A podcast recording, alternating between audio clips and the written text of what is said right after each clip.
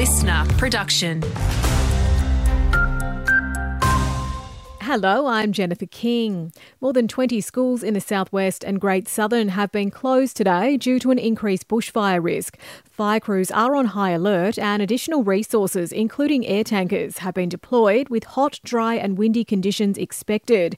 Temperatures are set to soar into the 40s in some areas. Extreme fire danger warnings and total fire bans are in place across southern parts of the state, including the Perth metro area.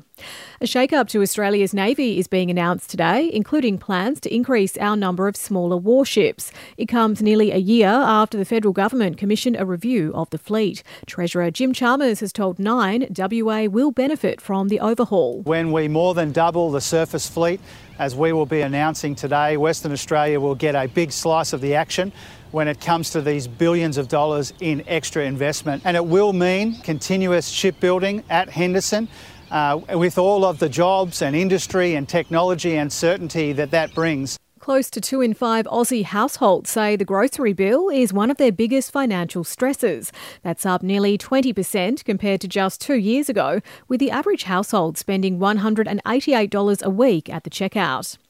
And a heavily pregnant Taylor Swift fan has shaken off her contractions at an Eras Tour show in Melbourne. Neil Smith revealing she was two days past her due date and, after the final song, raced out of the MCG to hospital, giving birth to her daughter just 20 minutes later. In sport, Wildcat star Bryce Cotton has won his fourth NBL MVP award after another standout season. He also picked up the Fans MVP award at last night's ceremony. And in cricket, centuries from West Aussies Cameron Green and Cameron Bancroft have helped WA lock in a draw in their Sheffield Shield clash with Tasmania in Hobart. WA sits third on the ladder and will have to win its final two matches to make the final.